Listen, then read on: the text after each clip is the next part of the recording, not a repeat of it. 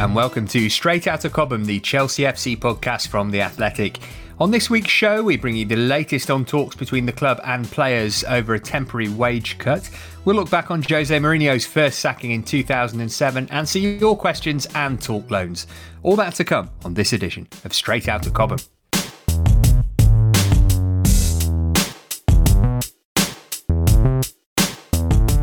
Yes, welcome in, friend, to our Cathedral of Chelsea chatter. I'm Matt Davis Adams. Joining me from their palatial palaces are the Athletics' three men in the know as regards Chelsea Football Club. First up, he's redefining the concept of a breezy podcast introduction. It's Simon Johnson. Hello there. No, six out of ten for that this week, Simon. It's not. Oh been, it's been a bit perkier recently. Uh, you are writing to deadline, though, so we'll forgive you for that. Uh, also on board after returning from holiday last week with what can only be described as a rubbish suntan, it's Dominic Fifield. Oh, the cheek! I've never looked so rosy. uh, and rounding off our starting lineup, the man who never misses a show. He's been doing keepy ups on the roof of his building all weekend. It's only Liam Toomey. Just trying to keep myself sharp for this. What's your record? Keep it up wise? Oh, I, I don't count. I don't count. I only right. Um, so that means it's either hundreds or like six. it's it's with a tiny ball as well, um, which is just good Maybe for skill development. I find. All right. Well, that sounds like a, a long read um, that I'm going to dive into soon. Big balls versus little balls, keepy ups, no pun intended. Uh, right, now we know who's who. Let's crack on with the continually brief latest news section. So, still no football to report on for obvious reasons, but we should have a chat about the discussion taking place between the club and the first team squad with regards to a temporary pay cut during the hiatus from football because of the coronavirus pandemic. Uh, the Premier League have suggested a 30% reduction in players' salaries, but reports claim the Chelsea squad are hoping to reduce that. Um, Liam, the figure that I've seen is 10% they want to cut it by. Uh, is it kind of likely that, that the club and the players will meet somewhere in the middle between the 30 and the 10, or, or do you think one or the other party will get their way? Well, I think first of all, it, I think it would have been much easier for not just Chelsea, but for, for all of the other clubs if there had been some sort of Premier League wide agreement on this. Uh, the fact that there hasn't been makes it a lot more complicated and, and potentially can make these discussions a lot more fraught. But I think what we what we've seen over the last few weeks is as the gravity of this situation has become clear and as um, all of Chelsea's community outreach um, has has become more and more public, I think it, it's changed the, the nature of the conversation about whether the players um, should should be taking pay cuts, and I, I expect there to be some sort of compromise reached. Yes, um, I think there there has to be a recognition of the fact that probably Chelsea are in less of a vulnerable state than some Premier League clubs because they do have Abramovich, but at the same time, you know, the Chelsea, like any other club at this point, are not making money. No one is actually, you know, doing well out of this. It's about, I think, um, everyone being prepared to take a hit in order to navigate what is an extremely testing time, not just for football, but for the wider world. Dom, you've got a, a more wide ranging brief than, than Liam and Simon in, t- in, terms of the clubs that you cover. It's a great point that Liam makes about the Premier League not really doing the clubs a favour by by not sort of setting something in stone. Is that some a view that's shared uh, across the, the London Premier League clubs that they would have liked a sort of definitive directive on this, so they're not left negotiating with their own employees and potentially sort of stirring up some ill feeling? I think it would have made life, as as Liam says, it would have made life easier had there been a a, a, a rule almost set down, set in stone from above. But that's not really how the Premier League works. Um, and I, I, I get the impression that actually clubs would probably prefer to do specific deals with their players rather than feel as if some some rule has been imposed upon them, if you like. Um, yes, it would have made life simpler. They could have just gone straight to the players and said, "Look, this is what is happening. Uh, you have to comply." But I think I think most of these clubs, I mean, the, the situations are so different with each one. I mean, even within London, um, you know, some clubs with massive, massive wage bills and, and, and no no income at all to speak of, and, and also no, as as as Liam says, no big backers either behind behind the scenes. Uh, I mean, if you extend that further, I mean, clubs like Bournemouth, are, you know, they've got big wage bills for.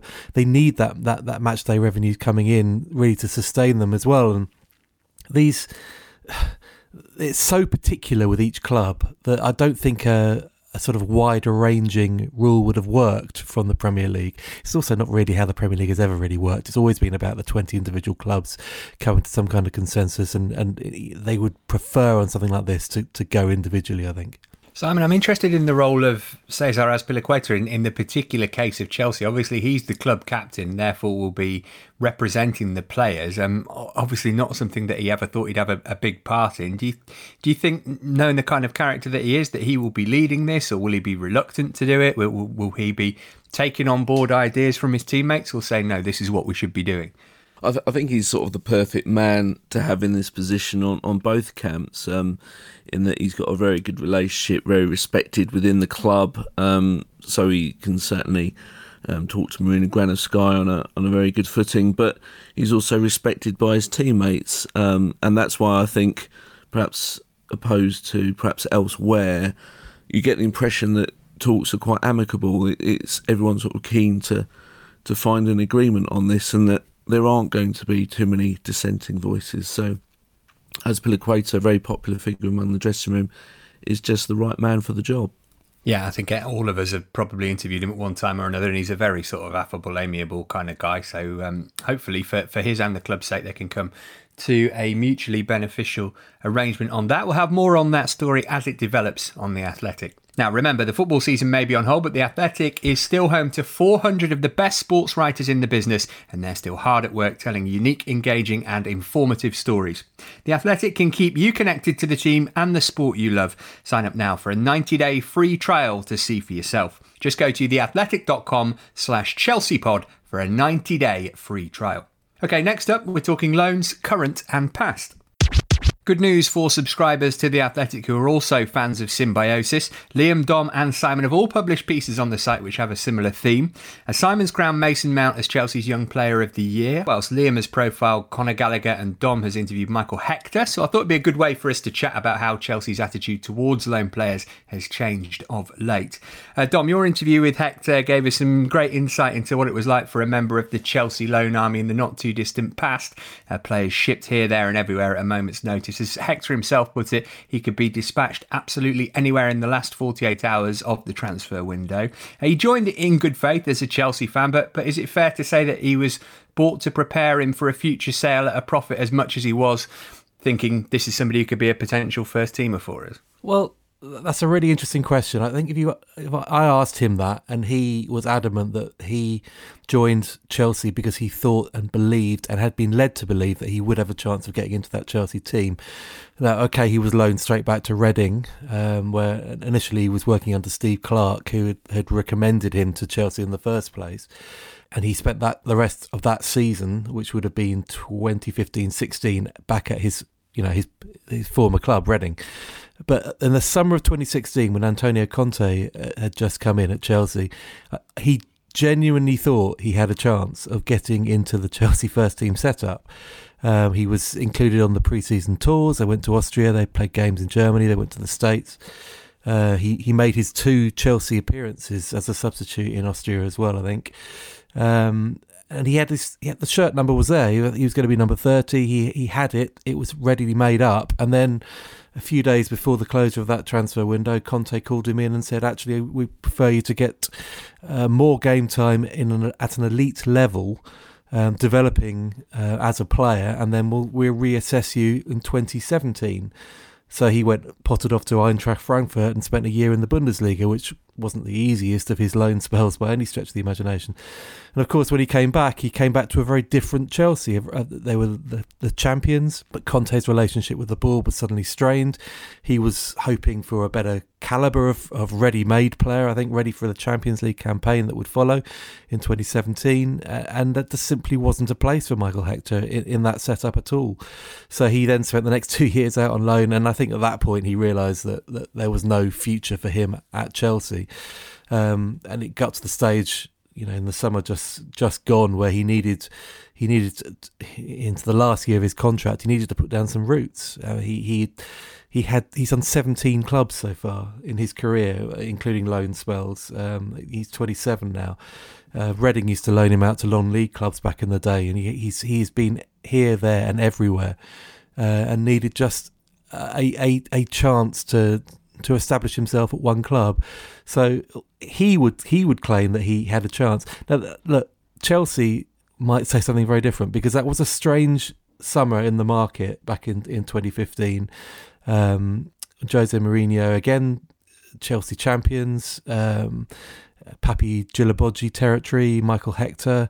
Um, it wasn't a happy time in in, in trans- Chelsea's transfer policy. It was confused. It was muddled. It, it, it, was almost saving money here and, and doing everything they could to annoy Mourinho there. It was it was a, a, a very odd period in the in the in the club's um, recent history. And Michael Emenalo was the man who was making those phone calls. So it will be interesting to hear from him as to whether he thought that Michael Hector would go on to play a, a, a you know a big part at, at Chelsea. I suspect he would say he would. So that was start of the 2015-16 season. Now, during that campaign, Mason Mount was helping the Chelsea youth team to win the FA Youth Cup and the UEFA Youth League. Simon, you've profiled how his current season's gone, but fair to say that even back then in, in 15-16, he was a player that Chelsea had earmarked as a future first teamer rather than somebody to be uh, fattened up for the market via a series of seemingly unconnected loans like Hector was. Yes, I mean he was he was highly rated for sure, but he, he still had to go off and and prove he was the real deal. Like as as Chelsea have brought through a number of um, talented youth players uh, through their academy, but have in in subsequent loans not gone and made the impression uh, required to prove that they are good enough for the first team squad. I mean Josh McEachran uh, is a classic example of that. Um, so Mason Mount still had to go out and prove himself. Um, Vitesse Arnhem, his first loan, um, actually didn't start um, on fire there either. Um, and there were a few concerns at the time, but he, he ended up being, I think, their their player of the season. Then then it all came down to um, a bit of fortune, really. that Frank Lampard decided to get into management. Uh, Mason Mount um, has gone on record to say that Frank Lampard was a hero of his, and, and whilst he had a number of clubs um, pursuing him for, for a loan that summer, once he met Frank Lampard, uh, there was no doubt in his mind of, of who he wanted to play for, so he went to join Frank at Derby, and of course played regularly under Frank at Derby, uh, played very well uh, when he was fit. Um, and then, of course, Frank Lampard becomes manager of Chelsea. So there was an element of um, right place, right time uh, about Mason Mount, but given the opportunity this season, again, he's had to go on and take it. And I know that uh, my piece sort of generated a lot of debate because there is uh, a huge competition uh, when it comes to th- talking about Young Player of the Year at Chelsea this season because Frank has used more young players than, than any Chelsea manager has in the Abramovich era. Um, but for me, whilst he has had the inevitable dips in form at times, the fact that Frank Lampard has picked him more than any Chelsea player and used him more than any other Chelsea player in the Premier League, I think that says it all. Um, it's kind of like, well, Frank Lampard's given his vote, um, and I'm just going along for the ride. And um, and yeah, I just think Mason Mount, his performances against Tottenham home and away, even the last game against Everton, um, just showed that he's a real really fine player. And the, the encouraging thing for Chelsea fans is that the best is very much uh, still to come. Yeah, and you could say the same about um, Conor Gallagher, who Liam's written about for The Athletic. Um, Liam, this is a player who, who, I think may have caught the club slightly by surprise with how rapid his development's been in, in what is his first season out on loan, first at Charlton, now Swansea. Again, though, it's, it's long been hoped that he can make the step up to first team level uh, for Chelsea. He amounts similar sort of players. Is the is the progress of Mount a reason for, for Gallagher to to be optimistic, or is that just somebody else who's standing in his way? Well, it's a really interesting um, dilemma, isn't it, for for him and I think for Frank Lampard when he's trying to to make his decisions about his squad for next season. Um, when you're talking about Gallagher within the context of the the loan army, I think he sits kind of between someone like Hector and someone like Mount. He certainly wasn't necessarily earmarked for for first team consideration. Certainly not this soon. Um, and as you say, he he's taken I think Chelsea and even himself. Um, I, I, mean, I interviewed him earlier in the year, and I think he was even surprised at, at how quickly he started at Charlton and and the momentum he managed to maintain. Then going to Swansea, um, he's already at the stage where I know that he feels um, ready to play Premier League football next season, and I think there's a you know there's a consideration at Chelsea that that he could be ready for Premier League football as soon as next season. So it makes the the conversation more complicated because midfield is probably the area of Lampard's squad that is the most well stocked with with quality both in terms of experience and with young players like Mount. I know that in terms of the profile of player, Gallagher probably sees himself more like Ruben Loftus Cheek than someone like Mount, who's Mount's kind of a hybrid, isn't he? He's kind of like a number eight, number ten, can also play wide. Gallagher's very much a kind of um, box to box midfielder. Um, similar to Lampard actually in his in his outlook in that he's always looking to get into the box and score. So I think it's very feasible that they could play in the same team. But the question is who else is in that team and how many midfielders can you fit into it? And um, I think if Chelsea went to Gallagher and said, "We'll send you on loan elsewhere in the Premier League," and then a year from now, you'll be ready to come in for us. Uh, that would be something I think that he would be very interested in, but there has to be a, a kind of plan for him to to move into the Chelsea squad at some stage because his his dream is still to play for Chelsea, but above and beyond everything, I think he sees himself as a as a Premier League player sooner rather than later. Yeah, it's going to be fascinating to see if he can make the kind of progress that, that Mount has done in terms of his Chelsea career. Uh, Hector doing brilliantly at Fulham, but uh, could be forgiven for wishing he'd joined Chelsea a few years later than he did. Okay, next up, we're firing up the DeLorean as we head back to 2007. I'm European champion, so I'm not one of of the bottle. I'm a, I think I'm a special one. So, inspired by the joint read on Andrei Shevchenko's time at Chelsea and Simon's interview with Steve Sidwell, we thought we'd have a look back at how things unravelled for Jose Mourinho, leading to his first sacking by Chelsea in 2007. Uh, the two players we mentioned played a part inadvertently in Mourinho's departure. We'll start with Shevchenko. Uh, despite insistence to the contrary at the time, this very much uh, an Abramovich signing rather than a Mourinho one, right, Dom?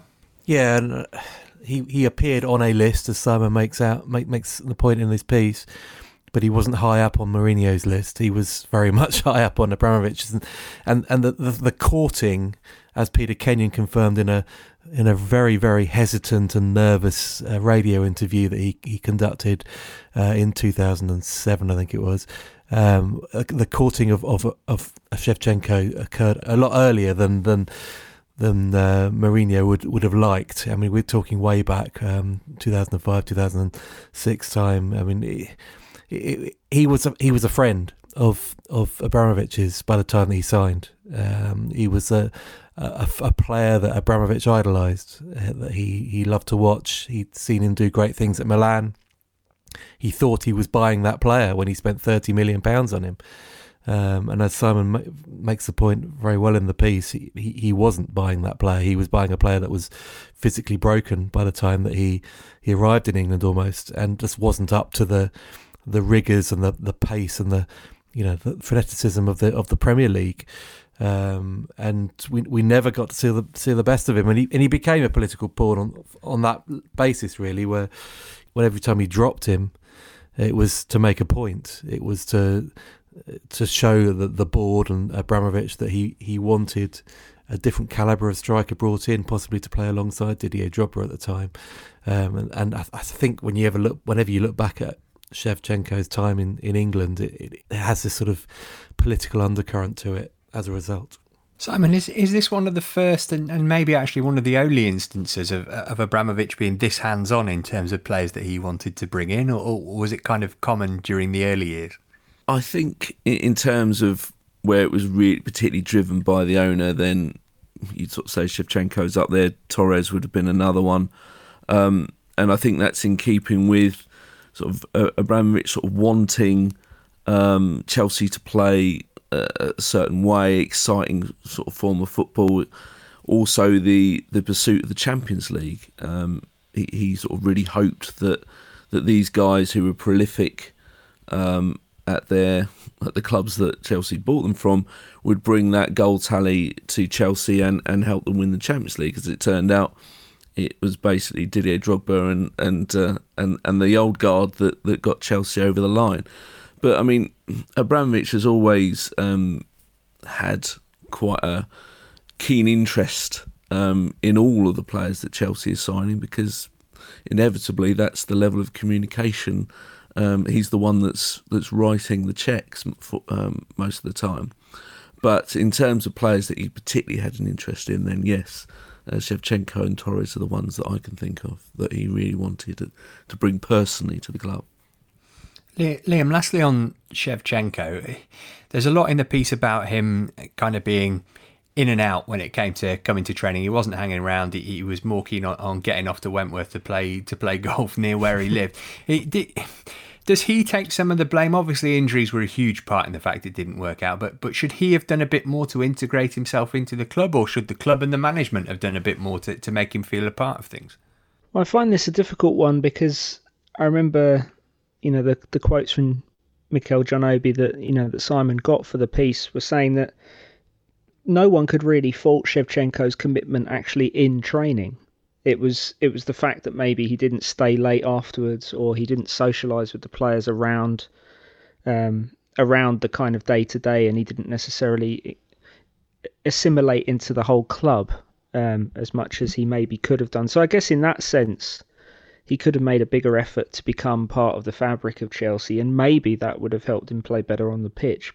But fundamentally, I think he he came to England too late, and he came to England when his body was not capable of doing the kind of things that he was doing when he was, you know, World Player of the Year and winning Champions Leagues with with AC Milan. It was a it was a tragedy of timing much in the way that the, the Torres signing was a few years later. And so I think it's maybe less about Shevchenko's attitude and more just about the circumstances of the deal when it happened and the, the kind of reduced circumstances that he was operating in by the time that he came to, to the Premier League. I think I think the key is I'll just sort of quickly jump in there. I think the key is as well is that Shevchenko's problems continued after Mourinho left.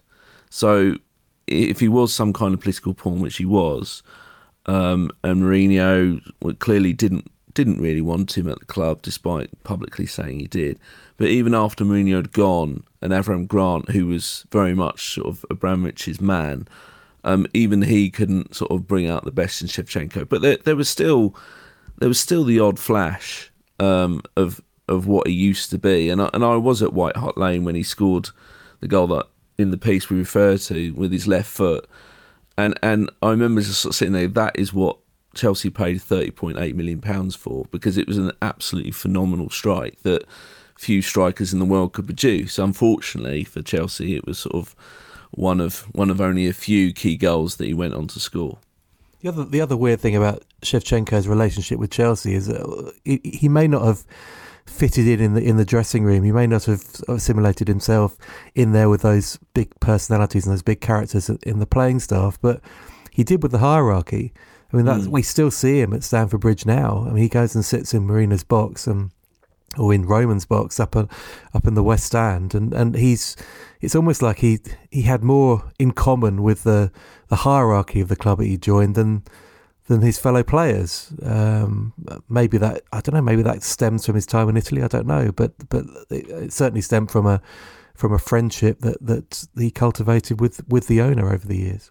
So if we go from from Shevchenko, then at his peak, one of Europe's elite footballers, probably wouldn't say quite the same about Steve Sidwell. Simon, you've interviewed him for The Athletic. It's, uh, it's a really interesting piece. One thing that struck me, you know, we've spoken about Shevchenko, Mourinho, well, they could take him or leave him. Sidwell was actually taken to Mourinho's house to kind of woo him and tell him what he'd be doing next season. So this feels like one that uh, that Jose was on board for. Yeah, um, I, I, think basically um, Steve Sidwell was it was it was a it was a a, good punt. You know why why not? Um, he was a he was a free transfer because he decided to let his uh, contract run out at Reading, um, and you have to remember that Michael Ballack um, had suffered a a serious ankle injury, if memory serves me right, which would rule him out till Christmas, and and there was also the the homegrown quota to to worry about um, in terms of uh, European football, etc. So it, it was basically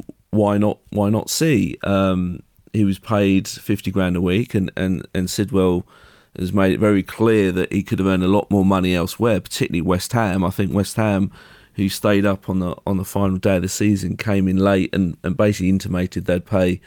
Um, the impression I got is more than hundred grand a week. Um, Wow. So so um, Sidwell could have earned a, f- a phenomenal amount um, at West Ham, but uh, as he says, although although some of the readers um, question him about this uh, at the bottom of the piece, um, he says that him and his family are Chelsea fans. Um, so he he thought, well, I just can't turn this down. This this is my once in a lifetime opportunity for to play for the club I support. And as it turned out, it, it, he didn't play that much, but. I think um, in, in reflection, he has no no regrets at all. He went on to obviously play for other clubs, went, moved on to Aston Villa the the end of that season. Um, but I think um, for him, it was like it was a bit of a dream. Really, it was almost like he was he was getting to play the role that, that many fans want to play, of sort of like that that sort of dream of getting a chance to to put on the shirt that uh, of the club you support. And as he talked about going on that pre-season tour, he, he he just was looking around at all the legends in front of him, and he was so shy that, that he thought, "Oh, I'm just going to go sit next to the kit man because I don't know what to say to the likes of Didier Drogba and so on." But um, yeah, for him, it's certainly still a happy memory, even though he didn't actually win anything or play that often. Yeah, and I'm sure he's got a framed Chelsea shirt up in his uh, in his house with the number nine on the back, lest we forget. A couple of questions from listeners on this this subject of Mourinho's first exit. Uh, Josh underscore OMJ writes, "What happened in the summer before that season that made Chelsea reduce the influence of the manager on transfers so drastically, especially after the successful?" prior window. Um, Liam, was this anything to do with with Avram Grant sort of hanging around as an advisor and then more to Abramovich, or was it just not giving the manager as much power as he previously had? Well, I think it was partly Avram, um, but he wasn't only he wasn't the only advisor that Abramovich had at that time. I mean, you've got Pete Visser as well, who, who's been in the picture for a long time. Gus Hiddink was a friend of Abramovich long before he, he finally came in um, as caretaker manager. So that there have always been people in Abramovich's ear giving him football advice, and I think you had um, just gradually those tensions coming to the surface. I mean, it's important to remember that Mourinho, even at this stage of his career, was something of a political animal. He he he'd he'd left his his first big job at Benfica um, under a political cloud when the when the president changed. Um, so he, he clearly wasn't afraid to to to fight those kind of battles um, at high levels when when he saw or when he perceived that his his own influence might have been undermined. So I think in the end it was it was probably a confluence of Abramovich being a fairly young football owner, um, making a lot of the mistakes that new football owners make in terms of overreaching into into football decisions, and Mourinho being the kind of personality that he is, not wanting to give any any extra ground. And and when you when you add these these kind of peripheral characters into the mix, like Avram um, and some of the other people that were in Abramovich's ear at the time, I think it only serves to muddy the waters further. And by the time Mourinho eventually left in 2007, the the divorce felt inevitable, and it had felt inevitable for quite some time, which is quite incredible when you think about the fact that we weren't actually that far removed time wise from his biggest successes. Uh, on that inevitable divorce, then, Dom, Monsieur underscore T asks if there was a final straw that you're able to put uh, the breakdown in the relationship down to. Was there was there one thing, or was it just the accumulation of the kind of public moanings, the Shevchenko signing, and and the tailing off of results to some extent? Look, the final straw was probably the, th- the three match winless run. Um, as, as daft as that sounds for a, a, manager whose whose career had been so glittering at the club, um, but that just you know all those tensions were there, and they had been there for some time. You could date them back to the previous season, to you know Mourinho wanting a, a centre half bought in January and, and, getting Alex, who Chelsea already part owned, but Mourinho just didn't rate. Um, you could put it down to that summer's transfer market. Um, when, although although Sidwell was courted at, at Mourinho's house, I mean, Simon makes the point that he was given the number nine shirt for probably for a reason. Um, you know, Pizarro had joined that summer on a free transfer as well, and, and, and didn't get that shirt, and basically because Mourinho wanted a bigger name, he wanted someone a better striker recruited that that that summer, and it was again another weird a weird window. Um, you know, Sidwell, Ben Haim, Pizarro all joining for nothing. Malouda, thirteen million pounds was it was the extent of Chelsea's investment really, but it was all those tensions were there. Um, I went on that. I went on that Chelsea preseason tour to the states uh, with, with Sidwell's one week sitting with the kit man. Um, Mourinho gave us an audience in uh, UCLA, and made out that he was mellow Mourinho. That was his new soundbite.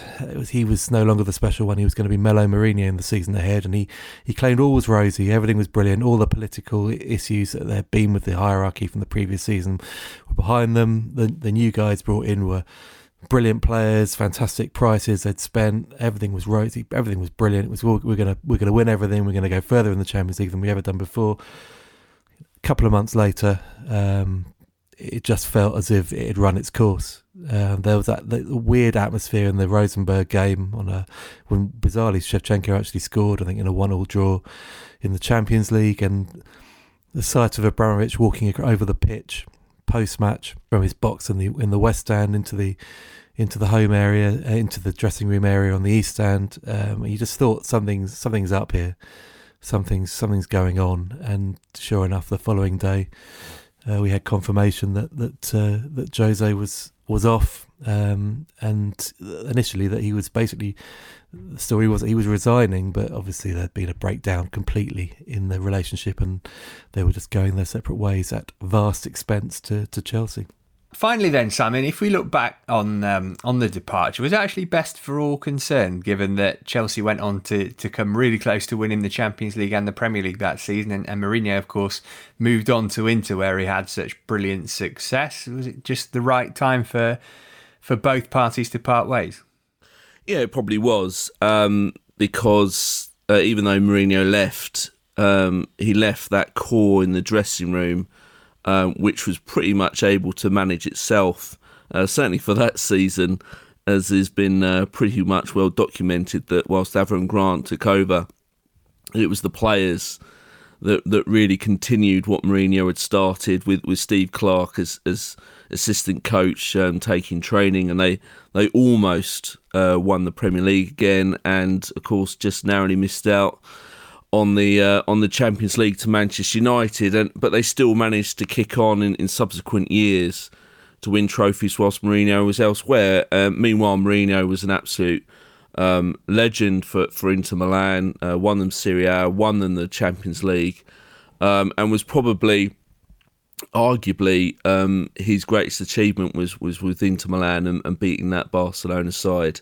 um, in the semi final. So, um, yes, I, would say with hindsight, at the time it didn't feel like it. It, it felt like um, the worst kind of divorce. Certainly from a Chelsea fan's point of view, there was much mourning, much much wailing in the stands, and, and actually in the dressing room, as Steve Sidwell uh, re- referred to in the interview, and players just sort of on the floor crying, etc.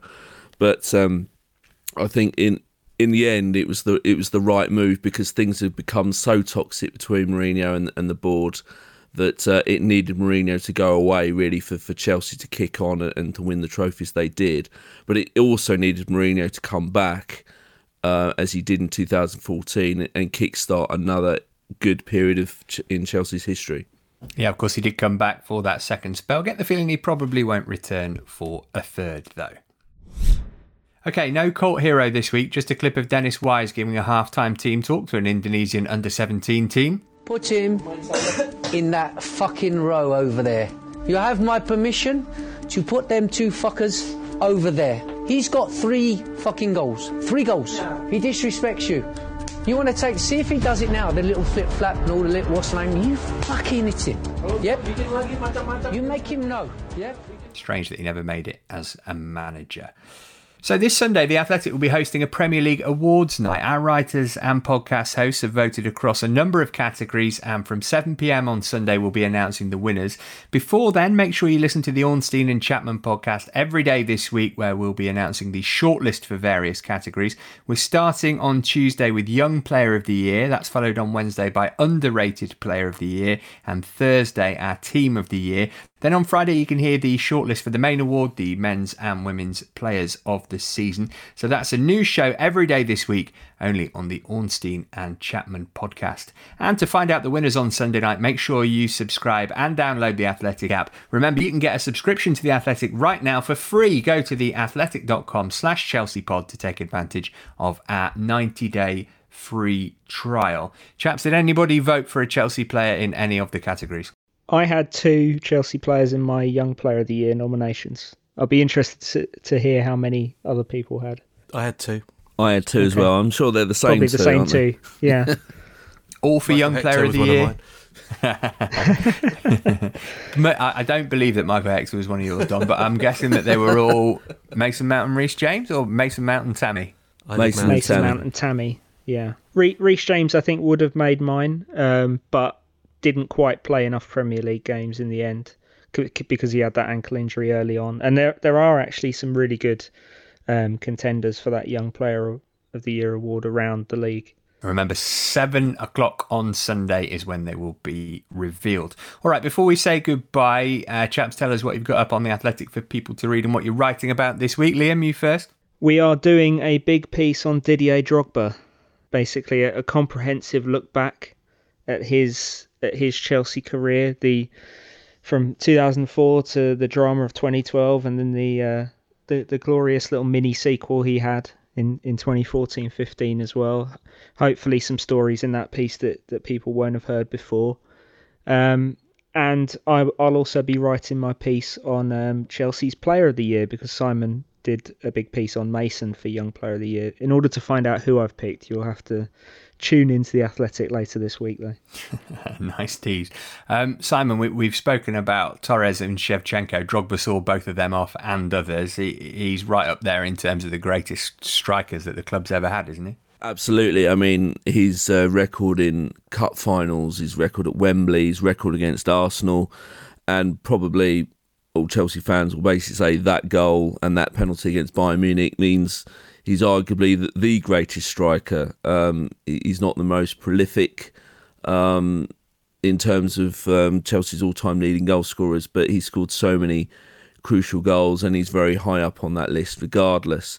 Um, so yes, he he deserves the ultimate respect, the ultimate homage, which we hope to do justice to. And, and another team that he haunted on a regular basis is a subject of a, of a piece I, I'm writing um, as well, which is Chelsea's rivalry with with Tottenham, um, and I put it out on a poll um, who Chelsea fans regard as their biggest rivals, knowing full well it would finish top. But I just wanted to make sure you, you can never assume things in in the journalist world. And um, so yes, I'm writing a piece about Chelsea rivalry with Spurs, and, and more to the point, explaining why. Good. Look, looking forward to it. Dom, what's on uh, what's on your agenda this week?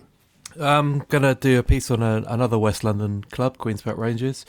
Um, I'm going to look at the life and times of Nile Ranger, um, the ex Newcastle forward, uh, who's had quite an interesting life, um, not always for good reasons.